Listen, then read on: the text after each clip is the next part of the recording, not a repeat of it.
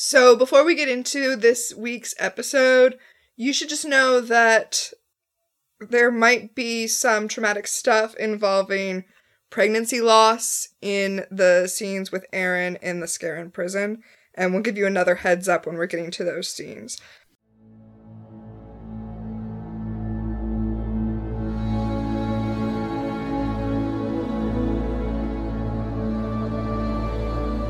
Welcome to Welcome to the Uncharted Territories. I'm Max. And I'm Tina. And we're here to discuss season 4, episode 18 of Farscape. Prayer.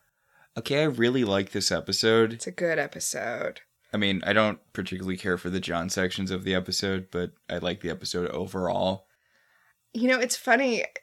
I feel like there's a specific cinematic choice in Farscape that you don't like because it seems like the thing that they do in the John segments is very similar to the things that they do in the episode with the cricket aliens. Just the random slowing down seems really weird and I know we discussed you you thought it was like a thing to demonstrate that the The wormhole's destabilizing. But I mean it's just bad cinematography. Okay, I, like even if you're doing it on purpose, congratulations, it's bad cinematography on purpose. I don't think it's bad, but I think that it's frequent that in this show you don't like the choices they make cinematographically. Accurate. Which is fine, which is fine. Well, I mean, I understood it with the cricket alien thing. Like, it was hard to watch the whole swinging light thing, but I get what they were doing. I really don't feel like the random slow mo adds to the atmosphere or anything. If anything, it takes me out of the moment. Okay, okay. So remember season one when we hit nerve, and then it was just like everything from then on. It was like we're accelerating towards the end of season one, and everything's so good. Mm-hmm. Yeah, buckle up. Yes, this was generally a really good episode. Although, in retrospect, God, everything John does is just the stupidest thing possible. And we talk- man has PTSD. Yeah. Okay. Okay. Okay. I know this is something you can't acknowledge because there would be no plots otherwise. It's very odd that he is looking for his missing girlfriend. They're they're definitely together at this point. He's looking for a missing person, and you know who he doesn't ask to help? The person who is on and off psychic. Yeah, the psychic lady who lives like three rooms down, Chiana which I feel like I do have to mention because God, when was the last we haven't Chiana, talked about her being psychic in weeks, which is fine. I never really got what the point of that was. It was such a weird thing to randomly add to the character. I know, I know, so weird that I like forgot about it when we started our rewatch. But like, does it come back ever? I don't. I just told. I forgot about it. Maybe. Who knows? It just seems if I were looking for someone, and I know it's not a it's not a plot hole or anything. People forget stuff all the time in real life. There's a really good example which I can't use anymore because it's from source material. We don't talk about it anymore. But like a character making a bad choice is not a plot hole, or a character forgetting the existence of something that would be very useful and would solve a particular problem. Well, here's my question for you though: mm-hmm. Is Chiana's psychic ability actually ever useful? God, I barely remember her using it, so probably not. But like, wait, you just did a poll on Twitter about people with useless psychic abilities, and you forgot to include Chiana. That is true. That's that's how not helpful her psychic ability is. It was Phoebe Halliwell, the OG useless psychic. Uh huh. Uh huh. It was Cordelia Chase. Which I was offended how many people voted for Cordelia. Uh, you know, the poll wasn't who's the most useless psychic, though. The poll question was didn't see that coming. Yes. So. Uh, the precognitive kid from My Babysitter is a Vampire. Mm hmm. And the uh, newspaper cat guy from uh, Early Edition, who I listed as newspaper cat guy. Yeah, Coach Taylor. Yes. Also, not the character's name. Ron Livingston. Is that the character's name? No, it's the actor's name. Okay. I don't remember the character's name, even though I watched so many episodes of that show. I missed early edition. I'm aware of it through, you know, osmosis, but I feel like we should maybe watch it. Was it good? No. Was it always Christiany, or was that just the excuse to get it on PAX? Because PAX didn't really have much in the way of programming. I don't. I. it didn't feel like it was Christiany to me when I was watching it. I, I was I was younger though, so it's possible that that was going over my head. And there is definitely the whole like savior kind of thing happening. The but cat was sent by God. And there's- there's- so, so Coach Schiller would be Jesus. The cat's the Holy Spirit, and the newspaper is God. sure, the cat's got in the newspapers the Holy Spirit. Hmm. I mean, it finds him no matter where he goes, and he feels compelled to help people, and he can't use it for his. There's there's a personal gain rule. He can't use it for his own benefit. But but unlike Buffy and the Charmed ones, and I did actually really appreciate this about the show, even as a child. It let him win enough of the lottery to compensate him for his time. Yes, he was allowed to sit down, make a budget every month, and win exactly that amount in the lottery. So he didn't have like a real person job then. Nope, he just saved people from the newspaper. All right, fair. So speaking of prayers, Way to loop it around. right? That's the name of this episode. As you will recall, Aeryn has been kidnapped by the Scarrans. Also, importantly, Aeryn is with child. When the Sebacean It's actually important this episode. There's actually a reason to bring it up. when the Sebacean scientist lady said that, I was so because Max and I didn't watch this episode together for once. I was so excited for you when she said that. Yeah. Well, we're just quoting Noranti, but yes. Who So- is barely in this episode? was she in it at all? I, Well, the Rygel Noranti hybrid is in this episode, so the Mhm. actress is. But then there's like a weird thing where when they're on Moya, they're like, let's wake up Noranti and take a vote, just so you know she's still like around. She's just asleep. I like to think that Stark is also on the ship, and people have just been not acknowledging him. That would be amazing. Anyway, that one episode of American Dad where Francine realizes that Haley's still in the house and she's just been lying low for six months. oh, I thought you meant the episode where Jeff explains to Steve that whenever you don't see him, he's just standing in this room staring at the wall. Honest to God, Jeff Fisher is one of my favorite characters on American Dad. I know you don't care for him as much, but No, I like Jeff fine. No, Jeff's fine. I just, I, I'm not as big a fan of the Jeff in Space episodes. there's like three of them. Yeah, I don't have a problem with Jeff. I just, just the Jeff in Space episodes don't do it for me. I like the one with the majestic. I have no strong feelings on the other ones. Eh. I wish he'd kept the alien body though. Yeah, yeah. That show gets weird. That show gets so weird. Seriously, if you have not watched that show because you think it's just like knockoff Family Guy, do yourself a favor and catch up because that show goes off the rails in like the best possible way. Although skip the first couple of seasons, like there's stuff in there that you'll want to revisit later, but you should watch the good stuff first. I really am trying to figure out like the best place to start where it's not like, oh, we're so edgy late 2000s humor. because that that sticks in even later. Yeah. Yeah, I'm not sure whether. Honestly, I'm so tempted to tell people to just watch Gold Top Nuts. Gold Like, Top Nuts is great. Don't, which is from this season, the current season, and I'm like, just don't even worry about anything else. Just watch Gold Top Nuts. No explanation needed. You don't need any context. You know why? We didn't get any when the episode started. It just happens to you.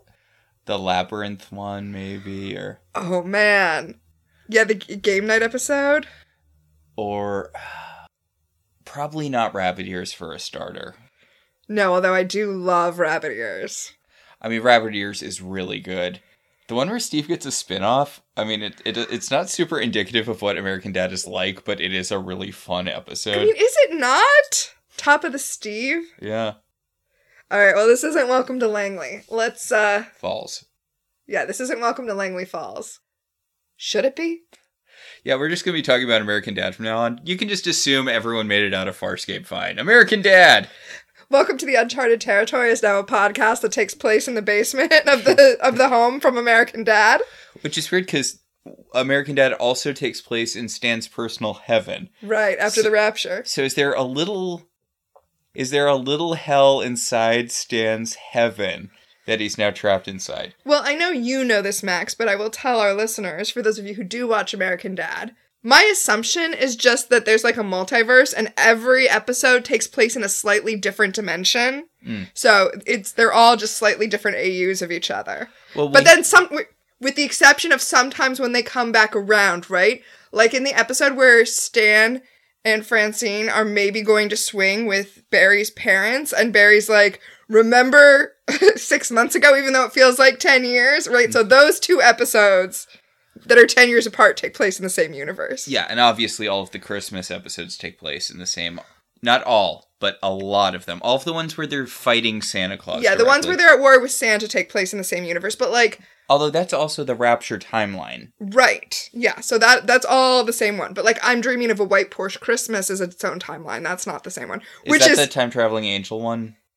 No, that's a different one, and that's a different universe.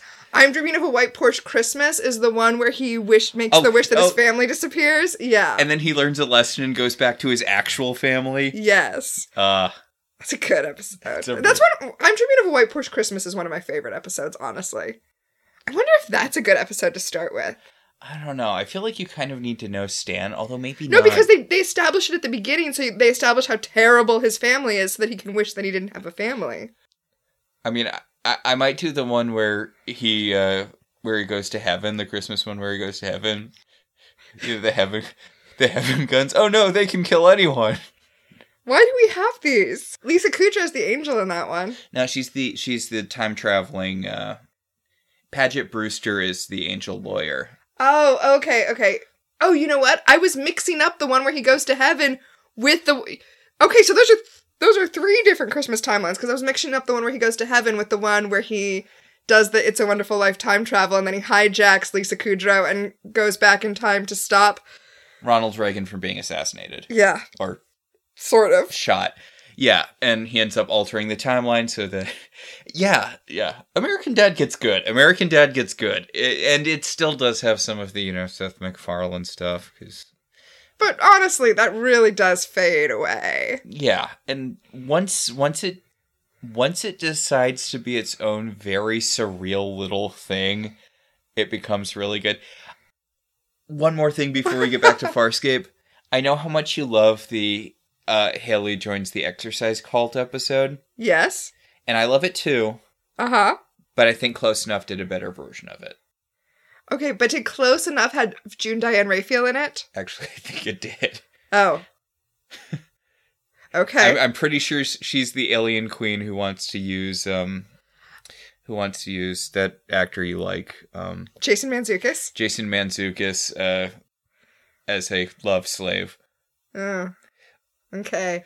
That would make sense. They do that podcast. How did it get made together? Yeah. How did this get made? Huh. Huh.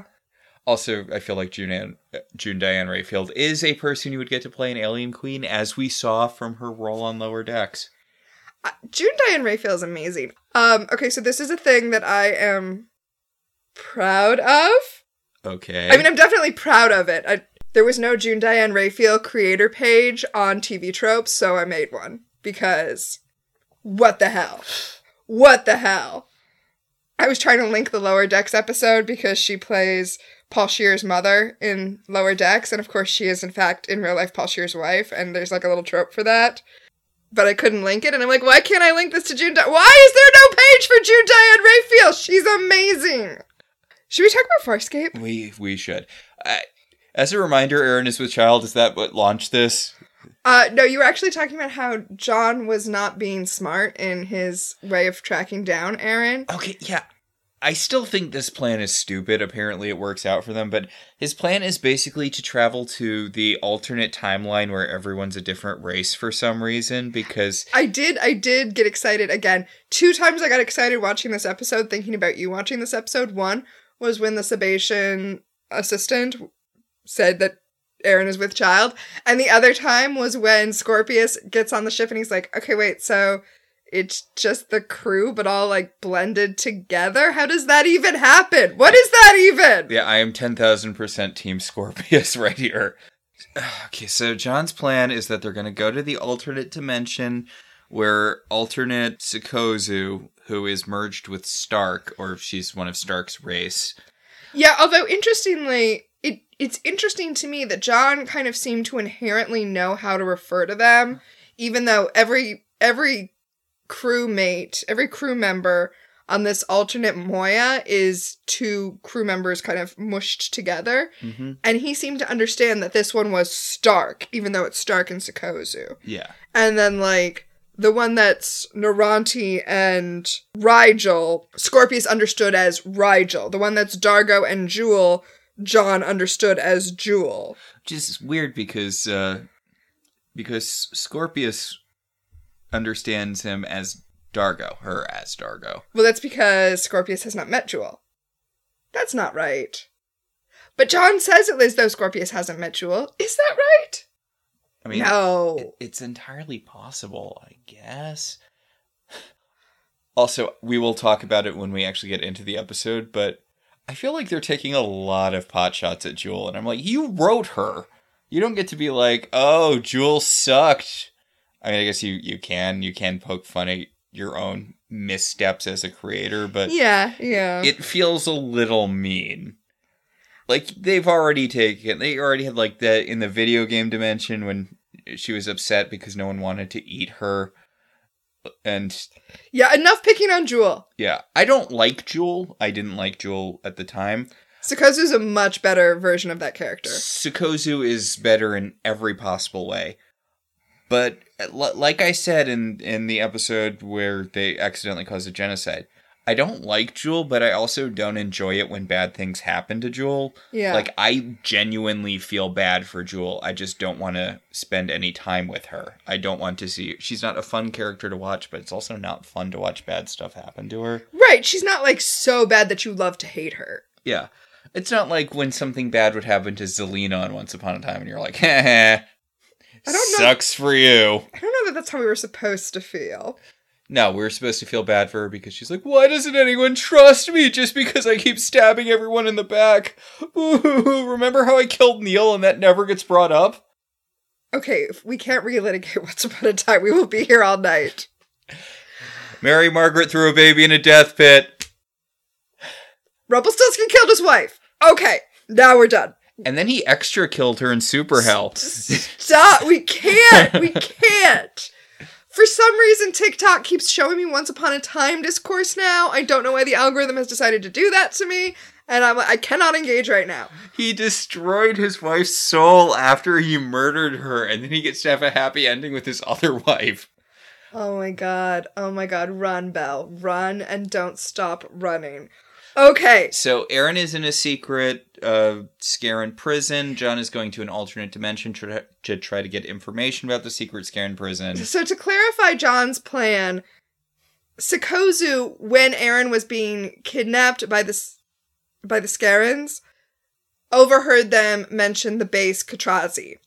And John remembers that when he was going through all of the different dimensions, when he was going through the wormhole, in the weird all blended up dimension, Stark slash Sikozu said the word Katratzi, so now he's gonna take Scorpius. By the way, he told Scorpius, like, come with me because I don't care about any of your fucking politics anymore.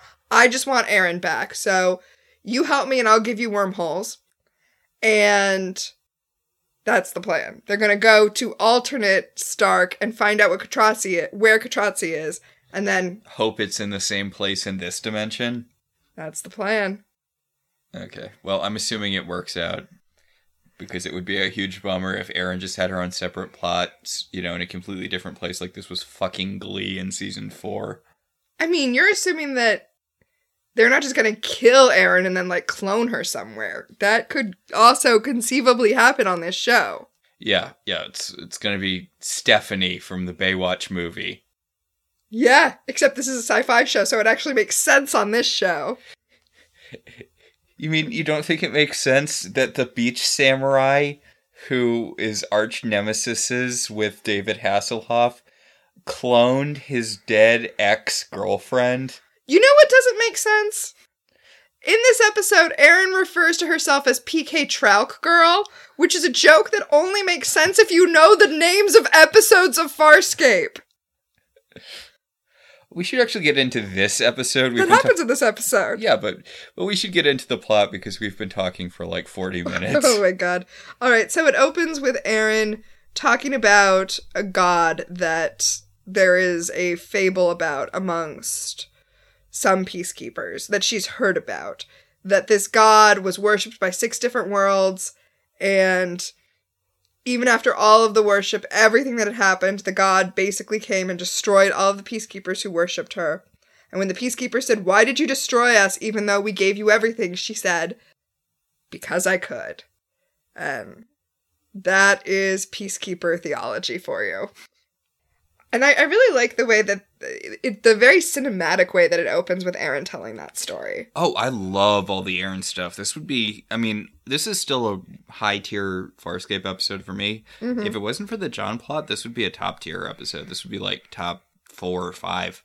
Yeah. And also, this episode, I mean, I was not in any danger of not loving Claudia Black slash Aeryn. Like, that was never going to happen.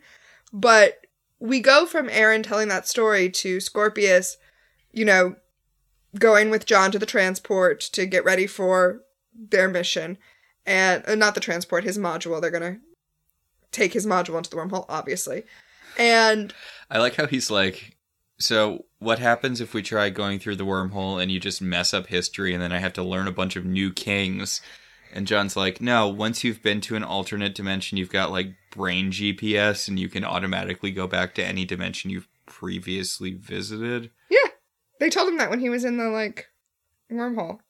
Oh, I guess that information just slid off my brain like water off a duck's back because it was so boring, that whole episode. But the part that I really like here is that Scorpius is reminding John that there is very little chance of them getting Aeryn back alive. And if they do get her back alive, her brain is going to have been destroyed by being tortured by the Scarrans because Aeryn is withstanding all of this torture like a fucking champ this episode.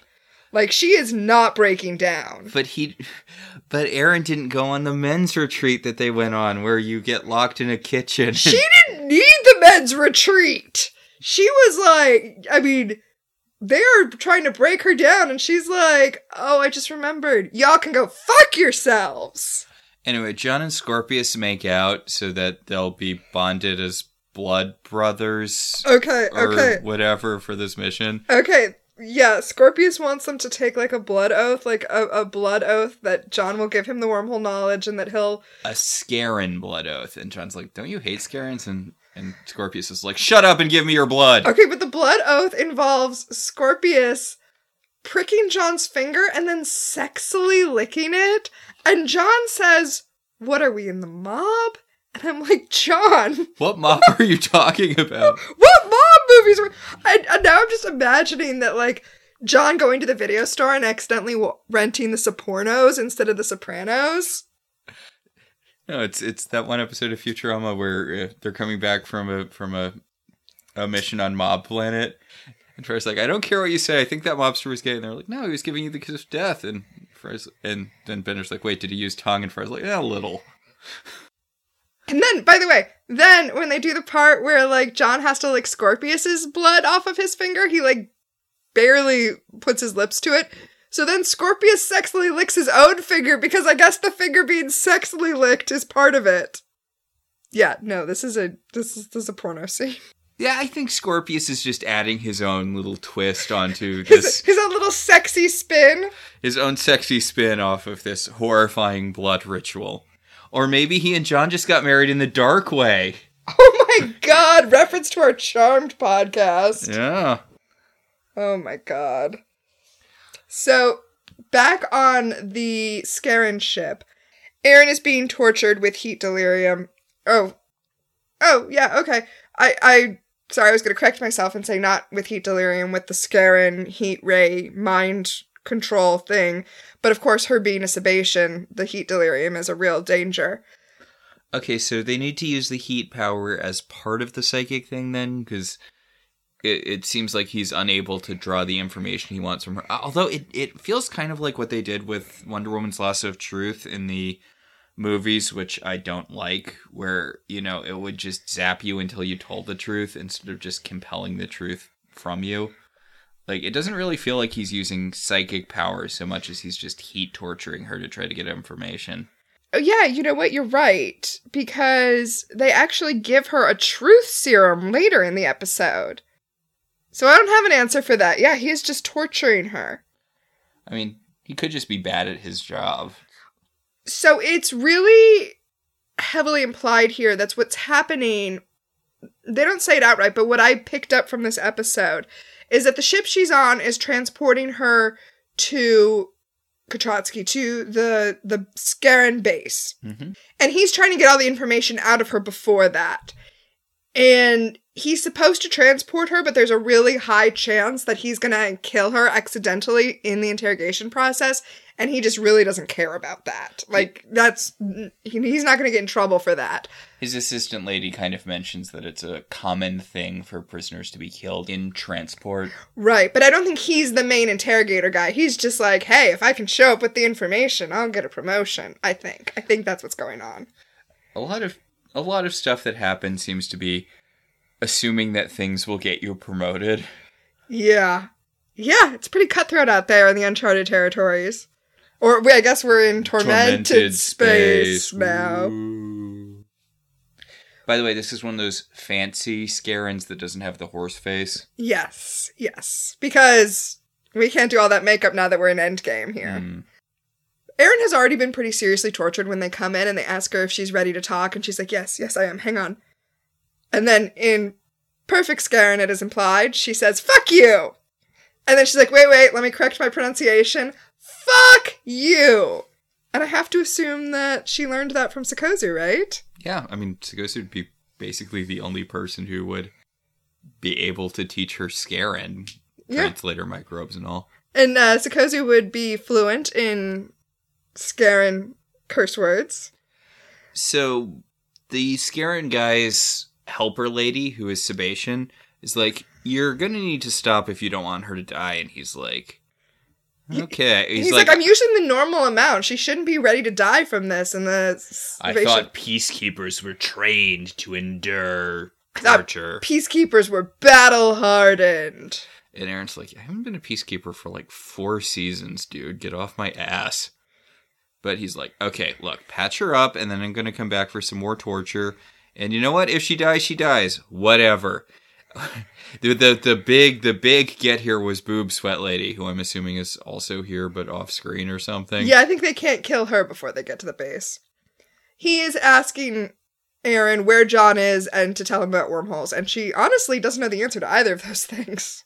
Yeah. She's like, yeah, yeah, genuinely has no idea. Where's John? On Moya, probably, which could be literally anywhere. Right? How do wormholes work? I don't know. Only John knows. Yep. So back on Moya, they're trying to convince John not to do this because Scorpius is obviously just going to betray him. And he's like, Yeah, I know, but what are you going to do? Is Scorpius just obviously going to betray him? I mean, I mean, no, they made a blood oath. They made a sexy, sexy blood oath. also, I feel like Scorpius doesn't betray people all that often. Like, That's true. I don't think Scorpius has ever really betrayed anyone. like he's an awful person who will do whatever he wants to get what he wants, but he's pretty straightforward. I mean, I mean, I guess not with the whole planning a shadow self in John's head that took over him and made him kill Aeryn. But he didn't say he wasn't going to do that. He will tell you what he's going to do and why he's going to do it. It's just you're not going to like it. Hmm. So, Aeryn has been tied up or, or chained up in a um, very suggestive pose. And by suggestive, I mean suggestive of Jesus on the cross, because we are too close to the finale to be subtle right now. Yeah, Aeryn is not crucified, but in a crucified esque position. Yes, in an arms out pose, even though she's not JC. Oh, is she the thief on the? uh I was actually thinking that that other woman who we're going to see in this episode is is like the thief. Oh, but I thought the thief got to go to heaven because he was like, "Hey, Jesus, He, are we he cool?" did, but yeah. Well, if by got to go to heaven you mean got. I don't think Jesus shanked anyone while on the cross. Granted, I'm not it's from as, the it's, it's from the apocrypha. it's about as apocrypha as you can get. Uh no, but I actually meant John as JC. Yeah, Jesus Christ, John Crichton. Yeah. Yeah. It's not subtle. We don't have time for subtlety, Max. It's two. It's it's it's two thousand and one right now, and we're almost to the end of this series. The 4400 did that too. The guy who wanted to bring superpowers to everyone was uh, Jordan Collier. I mean, it's not uncommon. Yeah. Lo- Lost had a number. Lost had a huge number of J names, and then of course our hero was not a J name, but was instead Matthew Shepard. Shepard. Mm, Yeah, yeah. yeah. Uh, which, yeah, it's part of literature. You're gonna get you're gonna get your Jesus allegories. I just I remember in my AP Lit class, it was like if you don't know what to say, just say it's a Jesus allegory. You're probably right. Especially in like AP Lit, where you're dealing with the Western canon. Mm. Yeah. Even stuff you don't like super expect. I feel like you could make a pretty strong case for the Dark Phoenix saga being Yeah, I don't. an exploration of I don't feel like you have to do much of. I don't think. Do you feel like you have to do much to get there? I mean, it's basically about the inability for the divine and the human to exist in the same person. It literally ends with Jean Grey sacrificing her life, you know, to save the universe. Granted from herself, but I mean, you could. Yeah, you could literally write anything. You could write. Oh yes, it's Gene, jeez. no, but yes. No. Yes. I I almost I almost want to do this as like a project now, where I where you give me literally any piece of literature in the Western canon, and I will and, and I'm I'm using a broad definition of the Western canon that includes things like the Dark Phoenix saga from X Men. Okay, you know what? I'm throwing it out there as a game. Give me any piece of literature from the Western canon, and I will explain to you how it's a Jesus allegory. six degrees of Jesus Christ. Yes, yes, do it, do it. Tweet it at me. Tweet it. Tweet it at at I love TV zines. Okay, just Okay, so Shredder would be the, or not Shredder, uh, um, the, the rat would be the Jesus in Teenage Mutant Ninja Turtles, right? Splinter. Yeah. Yeah, yeah, yeah. He's, he's the way that Jesus was had to be born as a man, right? He was a man who then had to be born as a rat so that he could lead the other mutants. Yeah. Uh, and, uh, and, and, Depending on which version you talk about, because also he was a, or he was a rat who had to be who had to be you know baptized in the. Who had to be baptized in the ooze, the way that Jesus had to be baptized by John the Baptist before he went out to like gather his people. and Shredder would be uh, Judas in this, right? Because he was his, like, student or fellow. Yeah, Yeah. depending on which version. Yeah. Literally can use with any work. So would, would the Teenage Mutant Ninja Turtles be the other apostles then? There is apostles, yeah. Okay. Yeah. Yeah. Which of the apostles was the party dude? Oh, Peter was definitely the party dude.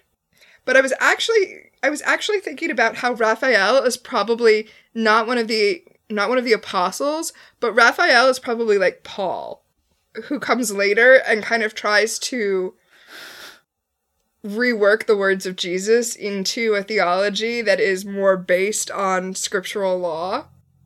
Yeah, yeah. Seriously, send him my way. Send him my way. All right. So the Sebacean is like, Aeryn, just let me. Or is Paul um? What's the kid's name? Jesus' kid? Casey Jones. Casey Jones. Paul is Casey Jones, right? And he has his road to Damascus moment. Uh, yeah, I, I can see that. So the Sebacean is like, Aeryn, just tell me what's going on so that I can save your life. And Aeryn's like, fuck you. You're you're a Sebacean working for the Scarrans. And she's like, you know, it's it's not too great for for you know, Sebaceans either. I really like what this woman says because Aeryn's like, "How? Like, I'm not going to trust you. You're you're a Sebacean working for Scarrans." And the woman's like, "Look, things are good for empires. The Sebacean Empire, the Scarran Empire. These are things that are fought for. These are things that you know have glory. People do not have glory. People survive or they don't. I, I mean, get- she tells Aeryn, right? No war but class war. Yeah, like it doesn't matter to me if the Scarrans or the Sebaceans are in control of the universe. I'm going to find a way to survive no matter what, and I suggest you do the same thing, young lady, because you're not in a great position currently. Yup, yup.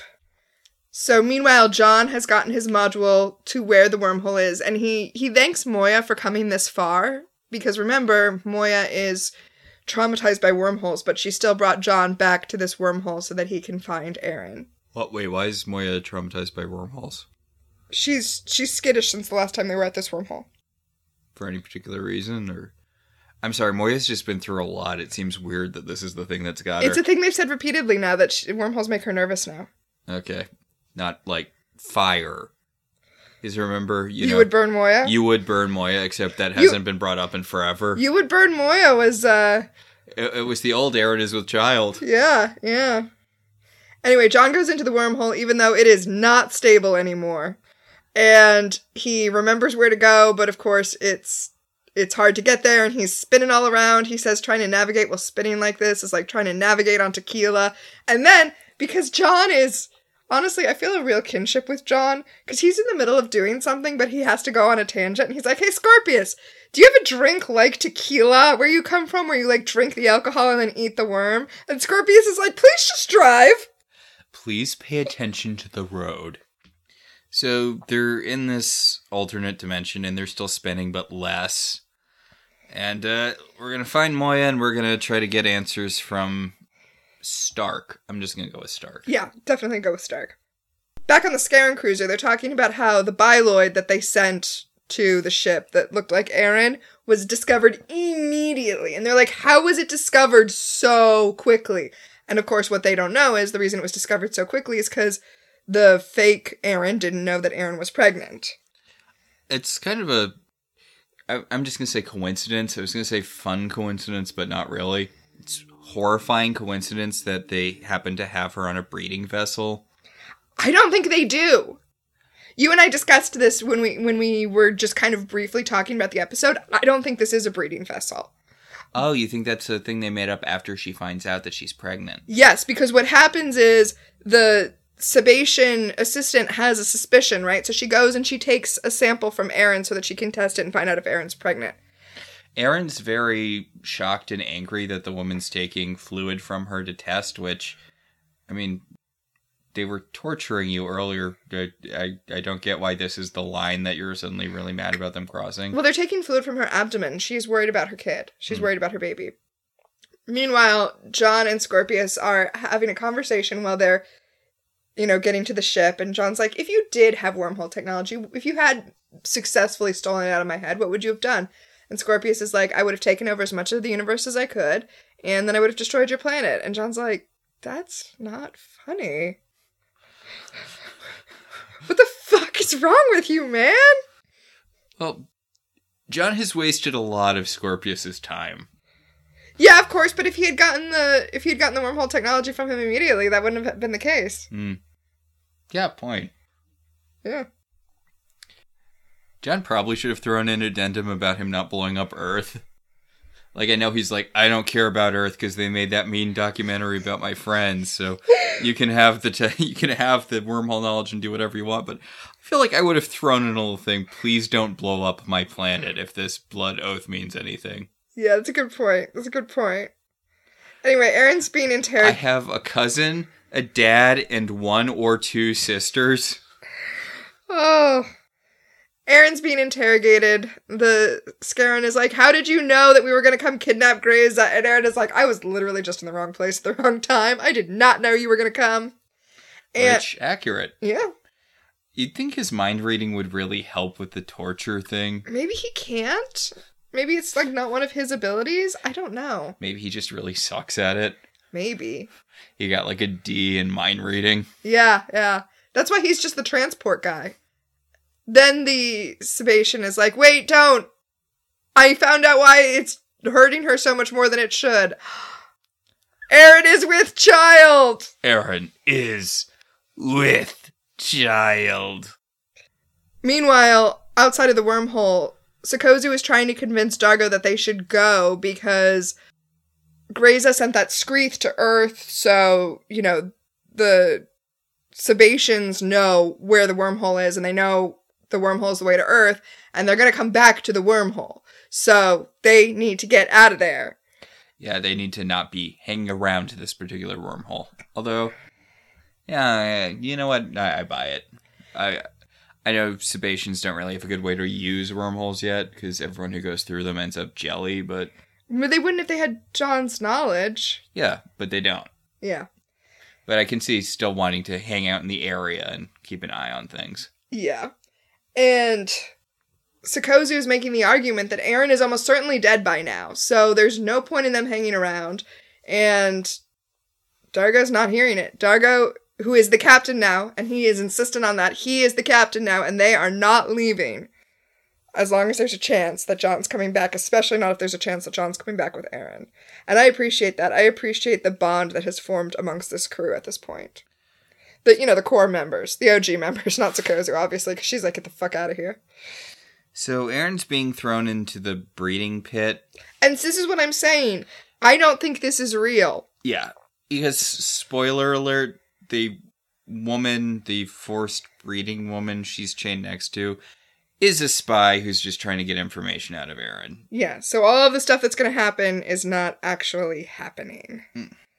So, but Aeryn is, and and again, a very Jesus moment where she's now in a different room, in a you know strapped to a thing between two other women, just like you know Jesus at Calvary between the two other criminals. It's weird that the other woman doesn't like speak or anything. She she has a couple of lines. She has enough lines to make her not an extra. She's like, "Oh, is there a peacekeeper here? Fuck her." That's her only line. But yes, a bright light is breaking through the room and angelically lighting Aeryn. Yeah. So essentially, the other woman who's in the room, we will learn, exists just to kind of get information from Aeryn and break her down. But that is not how it's going to play out until the last scene. Yeah.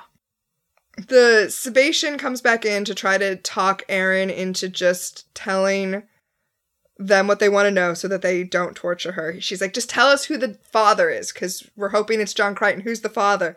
And she says, I don't know. I've I've been fucked by so many men. It could be basically anyone's. That's when she says, they used to call me PK Tralk Girl, which is a play on PK Tech Girl, which again is an episode title, Aeryn. How do you know that? And of course, Tralk, you will remember, is the, the slang for, for whore or slut in this universe. Hmm. But I, I, I like Aeryn's defiance.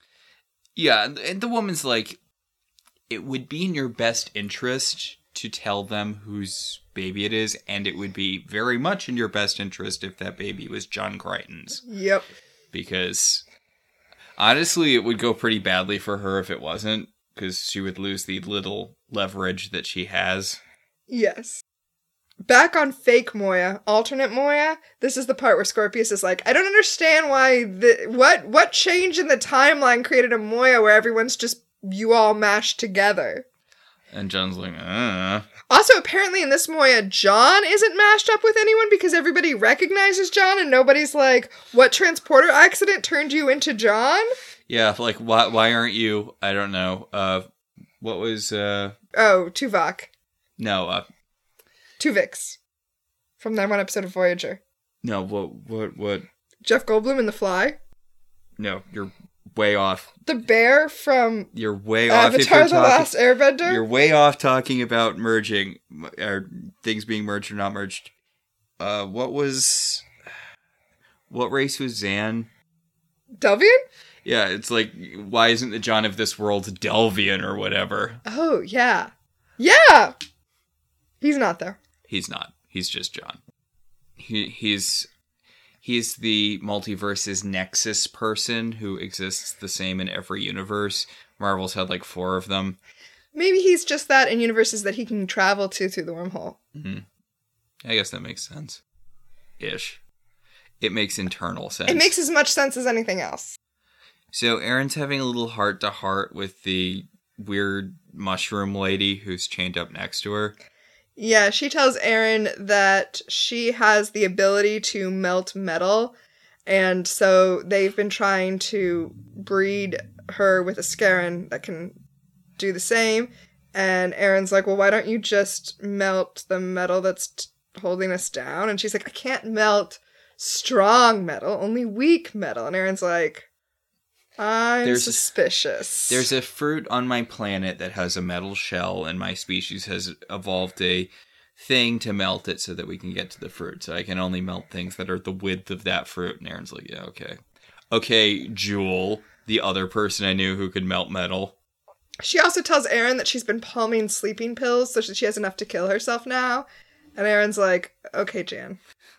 Like, we don't need to talk, okay? Just because we're in the same. She's like, hey, Aeryn, tell me everything you know and then give up and take these sleeping pills. And Aeryn's like, yeah, I'm not, we're not, that's not what we're playing. this is not the Hunger Games.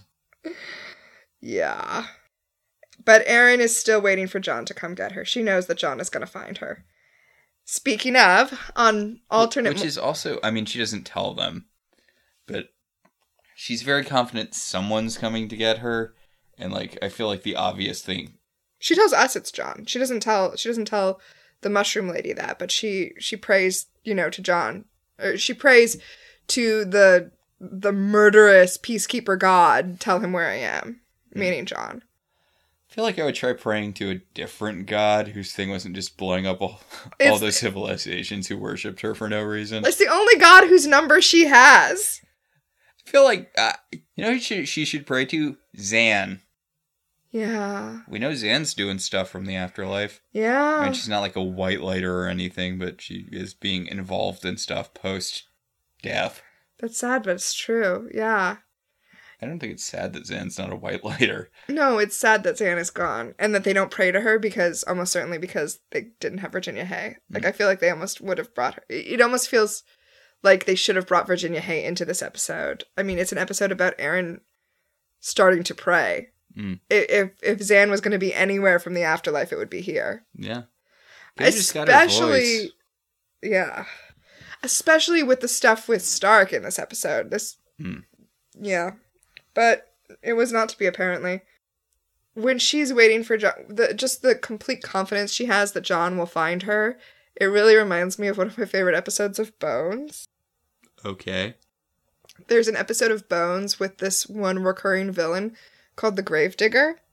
Is he the one who eats people and was like working with their intern? No, that's a different that's a different recurring villain. Uh no, the Gravedigger like he he kidnaps people and he buries them and then he he ransoms them out uh, essentially and uh if if you pay the ransom then he tells you where they're buried and you can dig them up and if you don't then they suffocate where they are. And at one point he captures Brennan and one of the other one of the other lab workers and buries them. And they know how much, like, they set the clock. Like, they know that Bones has 24 hours of oxygen where she is. And they're trying to. Brennan. Yeah. Brennan has 24 hours of oxygen. Yeah. Bren- Bones is Brennan's nickname. I said Bones, right? Wait, I thought Brennan was David Boreanaz's character and Bones was. No, Brennan and Bones are the same person. David Boreanaz's character is named Seeley Booth. Booth. Okay. Yeah. Okay. Brennan is the one who's kidnapped. She has 24 hours of oxygen. And Booth is looking for her. And It's too many B names. And there's a point where the clock runs out. Like they no longer have, like the 24 hours are up. It's done. She doesn't have enough oxygen anymore. And the lab assistants are like, oh no, it's, time's up. And Booth is like, we are not stopping looking because I know her and I know she will find a way to survive. So we are working under the assumption that she has figured out a way to get more oxygen, which she had. And we are going to get her and we're not stopping looking. Meanwhile, She killed the other lab assistant, huh? no, they were buried in a car and they got the air out of the tires. Ah. Um, Hey, there's a Slylock Fox that that's the solution to. don't don't don't bring him into this conversation. Meanwhile, in the car, Brennan is like, "I'm not worried because I know that I know that Booth is going to find us. Like, I have total faith in him that he'll find us, and he has total faith in her that she'll stay alive until he does." And it's just like this really beautiful moment where of like two people who who are just in love and completely confident in the other, and it just reminds me of that here, where Aaron like Aaron knows that John will find her. Except Claudia Black can act. Oh my god. Are you coming for Emily Deschanel right now? I mean, yeah. You've seen Bones, right? I Are you saying that you think Emily Deschanel is a good actress? I'm not putting her in a room with Claudia Black or Holly Marie Combs, but I really, really enjoy that show. I'm not gonna like bag on on Emily Deschanel. I'm going to put it this way. I believe the character was written around her acting limitations. Oh my god. Okay, let's go back to Farscape. Like Tracy Jordan. So, uh, wow.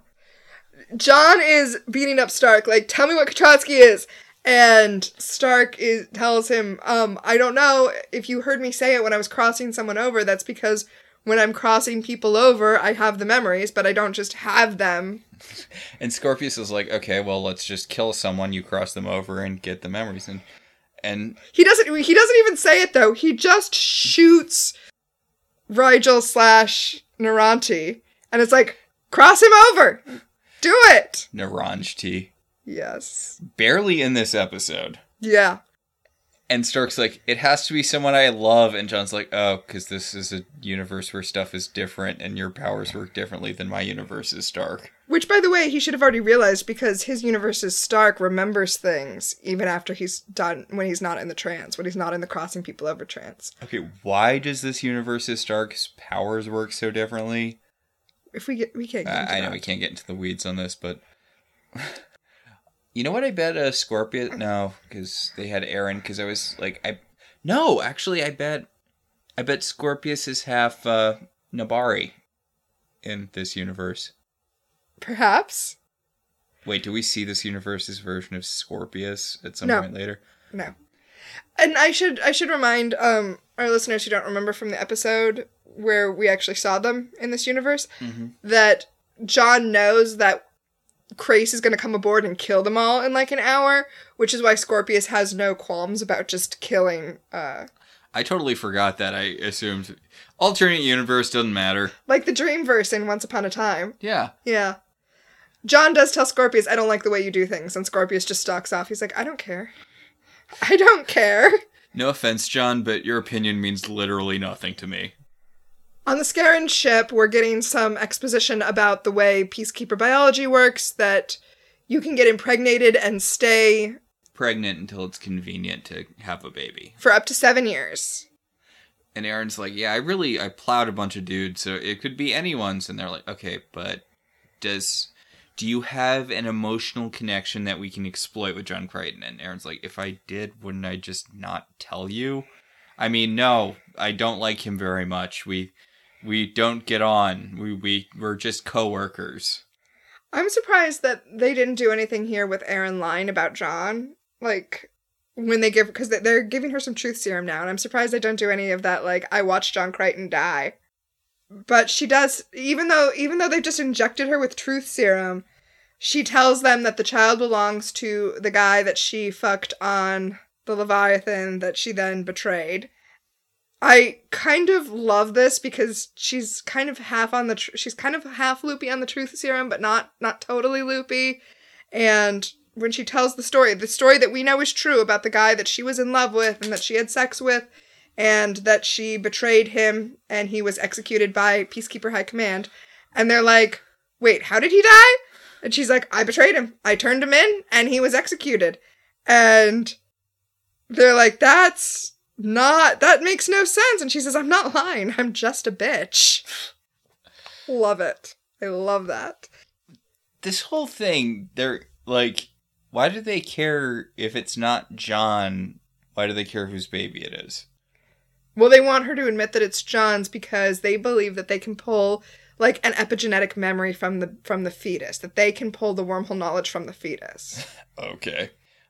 But like they they keep asking questions about the guy like cuz she claims it's this guy and then she claims it's some other guy that she was boning while she was an assassin. I it- think it- I think they think that the story about the the story that we know is true about the guy that she boned is so unbelievable that it's proof that the truth serum isn't working. They're like, why would you have sex with someone and then betray him and cause him to be killed? Okay, so these Scarrans are just really bad at their Also, like really real with your whole stupid speech about like sebaceans and Scarrans and how survival of the individual is the only thing that matters.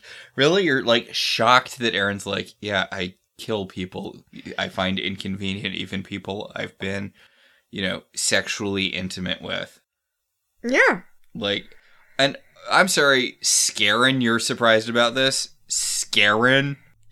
So this is the this is the moment you might need to skip ahead real quick. The woman who has been next to Aeryn, they ask the Scarran asks the sebacean assistant if the baby has shown that it has any of the metal melting abilities, and the sebacean tells him no, and so he he kills the he he aborts the fetus in front of Aeryn as an intimidation tactic.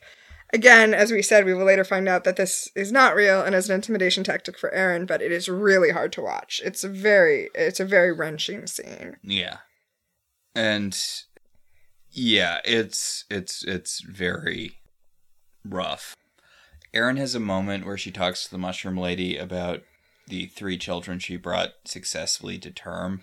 We, by the way, we're calling her the mushroom lady because it's it wasn't a fruit on her planet; it's a mushroom on her planet that grows metal that she can break through with her spit. Oh, I, I, I was calling her that because she looks kind of like a mushroom. She does kind of, yeah. Her makeup, not, Yeah. not, not nothing about the actress.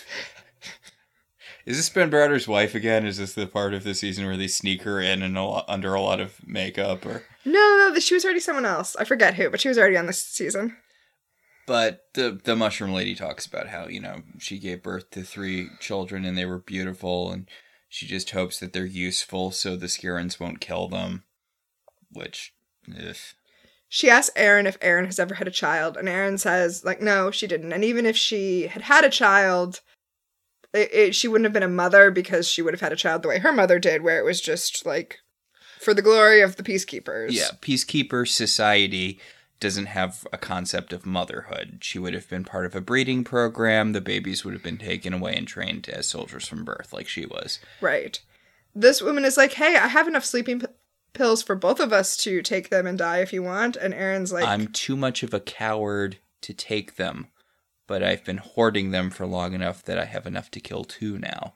I really think from the look on Claudia Black's face that this is this is the moment where she's certain that this is a lie. Mm. She's like, mm, no, no, Not buying it yeah, for no other reason than they like. So she's just holding the pills the whole time. right, right. Like no one noticed she's been holding the pills. Ugh. So Scorpius back on the alternate Moya is like, well, let's figure out who Stark loves and get that person. And John knows that Stark said the word, said Katratzi, when he was helping Aeryn slash Chiana cross over. Arana. Sure. Charon. Ooh, I like that one. Charon. Yeah. Back on Real Moya, Dargo is holding fast that they are not going to abandon the rest of the crew. And Sikozu's like, I think we should vote on it. I think we should get, we should wake up Noranti and then everyone should take a vote and see whether or not we leave. And Dargo's like, excuse me, this is not a cheerocracy. This is a cheer-tatership. I am the cheer captain. I am cheer Stalin and you have to cheer do whatever I cheer say. How weird is it that it's glory in that movie? That is weird. But before he gets too into his cheerleading metaphor, uh, Pilot tells him that there is a ship just outside of sensor range, so they better figure out what they're doing. Yeah, are they gonna run? Are they gonna do that thing that makes them look like a toilet ship or whatever? Meanwhile, more torture. Yeah, and during torture, Aeryn is telling the Scarrans that the father of her child is this guy who used to send her on missions when she was an assassin in that period where we didn't see her. Mm-hmm. And she's like, she's just telling this whole story, and uh, y'all, like we we know this is all a lie. Like they have her pumped full of so much truth serum, and she's just telling a whole tall tale. These guys are really bad at their jobs. I guess so. Can't read minds, can't inject truth serum properly. What are we good for? she's she tells them the race that this guy that fertilized her supposedly was, and so they're trying to check the DNA to see if that's what her embryo is because it's something they don't recognize, which means it might be partly human. Well, it's something they recognize but don't have records of. Mhm. He's from a planet that is known but not well explored. So, back on alternate Moya, they have captured and tied up Charon and come across Dargo Jool. And John is like trying to get Dargo Jool to let them go. And Scorpius is like, just shoot her because the Trace is gonna kill her in an hour anyway. What difference does it make? And John is like, no, Dargo slash Jool. Actually, he's, he's just calling her Jool. Jool, let us go. And Yeah, there's a weird moment where where Scorpius misgenders Jool, and John's like, "No, it's she," because it's Jool, and then Scorpius refers to Jool as it, which is Yeah. weird and unnecessary. Scorpius, yeah, do not like it. Mm-mm. but Jool is firing the pistol, but like Jamie Lee Curtis in True Lies, where uh, she's kind of holding it limp wristedly and it's just flopping all over the place and shooting randomly. So finally, Scorpius kills Jool and then tells John, I don't like the way you do things because, People end up exactly as dead. yeah, but we have to have all of this drama first. So back on the Scarran ship, they've discovered that whatever the embryo is, it's not the race that Aeryn said it was. So she must be lying. And she's like, no, no, I. Maybe he lied to me about what race he is. I don't know. I also still don't know who the dad is. It could be so many people. right? I mean, I- guess I get her lying about it being John's because they'll probably just like rip it out of her or whatever. But Yeah, yeah. She also tells this lie that she was sent by the guy, the guy she made up, to keep an eye on John. Like that was her mission. Mm. Which is interesting because she's trying to she's trying to make it that she wasn't actually important to John. She was always like a spy. And if if you thought that she had a relationship with him, it was just because you were misreading her deep cover. I know this episode she talks a lot about wanting to protect her baby, but she is prioritizing John over the child. Like, if she said it was John's, they would keep the child as a bargaining chip. If she successfully convinces them that it's not John's, then there's no reason to keep her or the child alive. Hmm. Yeah, I guess that's true. Or she might be just trying to keep them confused long enough to keep her alive, long enough for John to come get them. I mean, I guess that is sort of what they're implying that she's doing, but why would they keep her alive if she established that Yeah, yeah. I Anyway, mean, the, the the only reason she's alive right now is because they think that she might be useful in getting John to impart wormhole knowledge, and or the baby will have wormhole knowledge in its head because maybe it's genetic when cricket aliens put stuff in your brain. why not? Why not? So back on Moya, the command carrier is barreling down on them, and they decide that they are going to use that thing that they got on the girls' night out Mm-hmm. that makes Moya look like other ships to make Moya look like a Scarran trader so that the command carrier stays away. And Sikozu's like, they hate Scarrans though, won't they just try to blow us up? And they argue that because the I'm sorry, Sebacean and Scarran are too close together. It, it's so easy to get them mixed up. Because the Sebaceans are only looking for Moya, they're just gonna ignore their enemies or a Well, they're not gonna they're not gonna engage in a fight they don't need to engage in. They're just gonna stay away. Hmm. that's optimistic of them. Well, that's why Sikozu thinks they should just starburst away. So now Dargo's like, okay, well then let's actually vote. And Sikozu gets outvoted. It was dumb of Sikozu to suggest voting in the first place. It really was. So Chiaran is very Chiana here in the way that she is flirting with John and being like, hey John, I don't know what's going on, but I know you just tied me up because you like me, right? I tie up people I like. You should you should let me go. And it's uh, John is having a difficult time here because even though she's wearing Nebari makeup, it is definitely Aeryn, and he's like, I can't, I cannot, I can't kill her, I can't shoot her. And Scorpius is like, Yeah, I respect that, but I can, and he shoots her.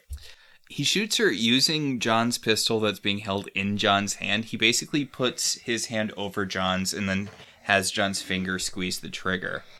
So that's a second time uh, John killed an Aeryn, if you're keeping track of it, due to the influence of Scorpius. Uh, that is true. Would- phys- being physically overridden by Scorpius, I should say. Yeah. I was thinking between this and then like like you said killing Aeryn before and then of course killing the Bioloid last week, I was like, how many, ti or two weeks ago, I guess, how many times did Sean have to watch Aeryn die? This whole thing reminds me a little bit of there was this Teen Titans storyline called the Technis Imperative, Uh huh. where uh, Cyborg basically merged with this alien technology thing, and he started kidnapping Titans to protect them because his his consciousness sort of expanded with the new technology, and it was running off of his baser instincts, which were to protect his friends. Mm-hmm. and to keep them safe, it trapped each of them in a uh, virtual reality that was constructed around their desires, so they wouldn't want to escape. Except he didn't really know a lot of the Teen Titans who weren't in his own personal friend group that well. Uh huh. So we see this one- when uh, when Dick Grayson is springing uh, the original Aqualad Garth from his virtual reality prison. Garth is un- is is in the ocean, and Aquaman's like, "Hi, Garth. I merged all of your girlfriends into one girl you can date without feeling guilty. I call her Shagarathan Girl." Oh my god. And, and Dick Grayson's like, "Do you want to leave?" And he's like, "Yes, yes, I do." Ugh. But it just kind of reminds me of that the fact that he has to kill Chiana and Aeryn, arguably the two people he loves the most, in one. yeah. Ugh. Grim. So Stark guides uh, Charon over, and as as she does, she's like, "Okay, uh, here are the coordinates for Katratzi." Yes. Meanwhile, Aeryn is tortured enough that she admits, yes, the baby is John's. It's only ever been John, which is the first time that it, that's been admitted to us. Yeah, I mean, we assumed because this is a TV show, but you know, I mean, there was always a chance that it was Crace's. A slim, slim chance. that's not how TV works. there was a chance that it was that guy's that she had killed. Hmm. But yeah, she admits that it's John's, and now John has the coordinates for Katratzi. Yep. And also, he had to watch everyone on that ship die a second time. Wah wah. This time it was at his hand, not not not Crace's. Crace isn't even there yet. Crace is gonna get to that ship and be like, "What the fuck?" So, Aeryn and the Mushroom Lady are kind of just hanging out in the cell after everyone's left. And the Mushroom Lady's like, So, does John love you? And Aeryn's like, We're not doing this anymore. And the lady's like, Okay, here's some berries. Let's just kill kill ourselves. And Aeryn's like, Okay. And they eat a couple berries, and then Aeryn's like, No, stop. This is stupid. I know that you were never pregnant. Like I know that you've been lying to me that you're just trying to get information out of me. And she she breaks out. She breaks out of her chains and she starts choking the mushroom lady. She, breaks out of her restraints. She's still on Yeah. the ship. yes, she she breaks out of her restraints and she takes the mushroom lady by the neck. She's like, "Tell me, have you ever actually had any children?" And I know you didn't see it. Has enough time passed that I can do spoilery stuff from the new Doctor Strange movie, Multiverse of Madness. Ooh, I think you gotta give it a year. Really? With Marvel movies? Yeah, I think you do. Okay, skip this next bit if you don't want to be minorly spoiled. So there's a bit I don't know the context because I didn't see the movie. I just watched the scene Uh huh. where uh, the Scarlet Witch is attacking the Illuminati Uh huh. because she's trying to find the alternate universe where her children are, you know, alive so she can be with them. Yes. And Mr. Fantastic's like, "Hey, look, I'm a dad. I know what you're feeling. Just, you know, And by Mr. Fantastic, you mean John Krasinski? yes, I mean John Krasinski. Okay. Like so Jim from The Office. So yes, Jim from the office is like, look, I I'm a dad, so I know the whole wanting to find your kids thing, but we're gonna have to kill you or whatever. I I, I don't know, but she's like, hmm, that's interesting. Do your kids have a mother? And he's like, yeah. And she's like, cool. So I won't orphan them then. And then she kills him. Okay, I, I like this better. Aeryn is like, "Are your? Did you actually ever have any kids?" And the woman says no, and then she chokes her to death and says, "Good, then I orphan no one." It's the Leela thing on the Penguin Planet. You know, can't leave orphans, have to kill entire families. Yes.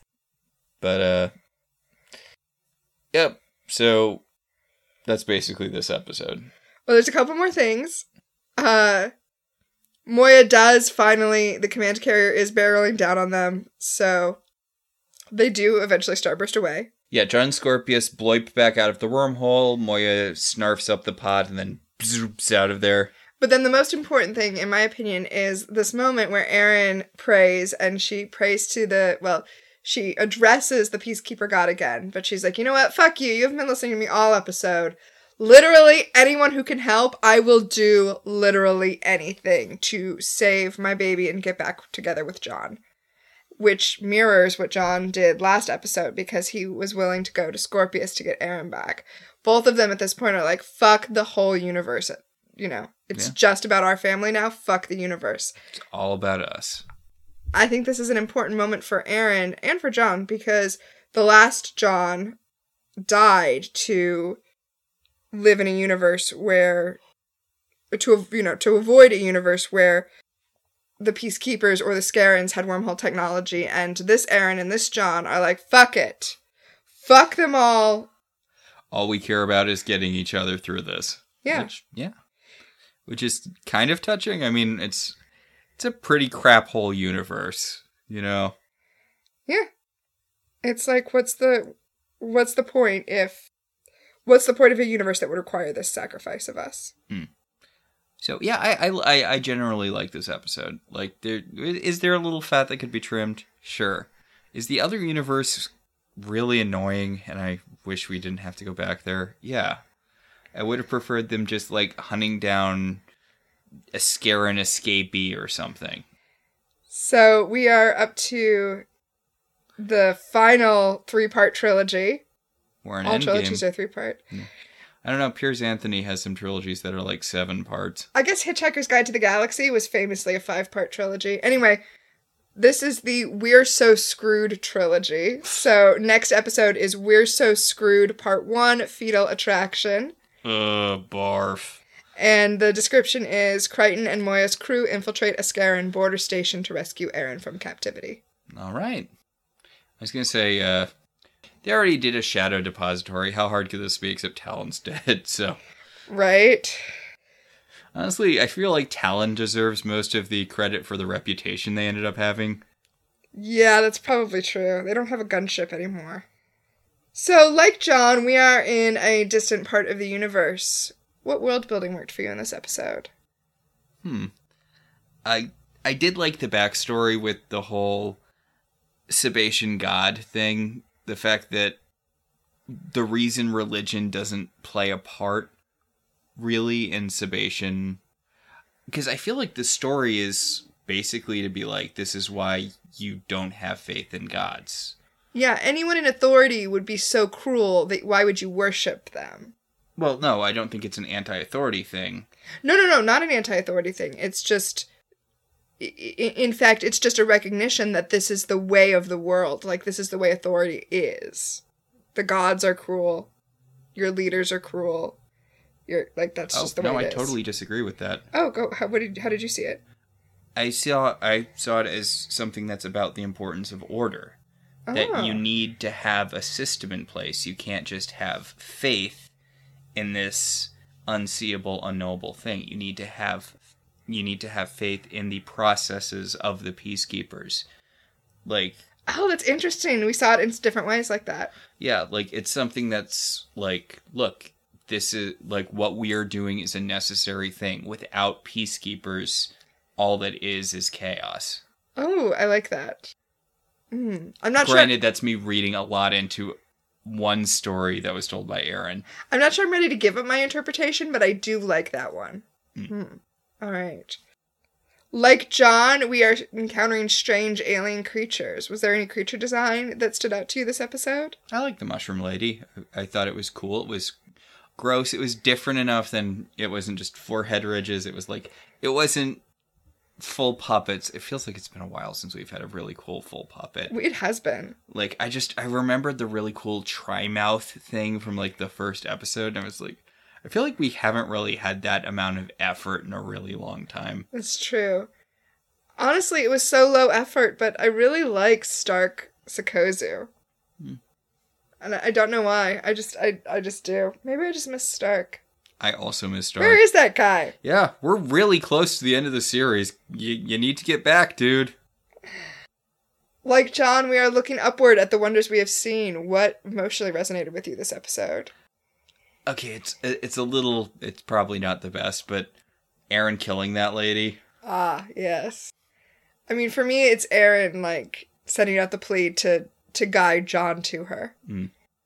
As as I mentioned, since you you know it emotionally resonated with me because it made me think of Bones, which is weirdly a show that I feel very emotional about. Mm. I don't know why. I Don't know what to tell you. I mean, Bones is the show I saw a few episodes of when I was visiting my parents. You know, during breaks in college. Do we need to do Welcome to the Jeffersonian, where I make you watch all of the episodes of Bones? Please let's not. I think that does it for this week. There's only so much David Boreanaz I can take. I don't I don't rewatch the first three seasons of Buffy that often. Although I, I do like Angel as a yeah. Sorry, go on. I think that does it for this week.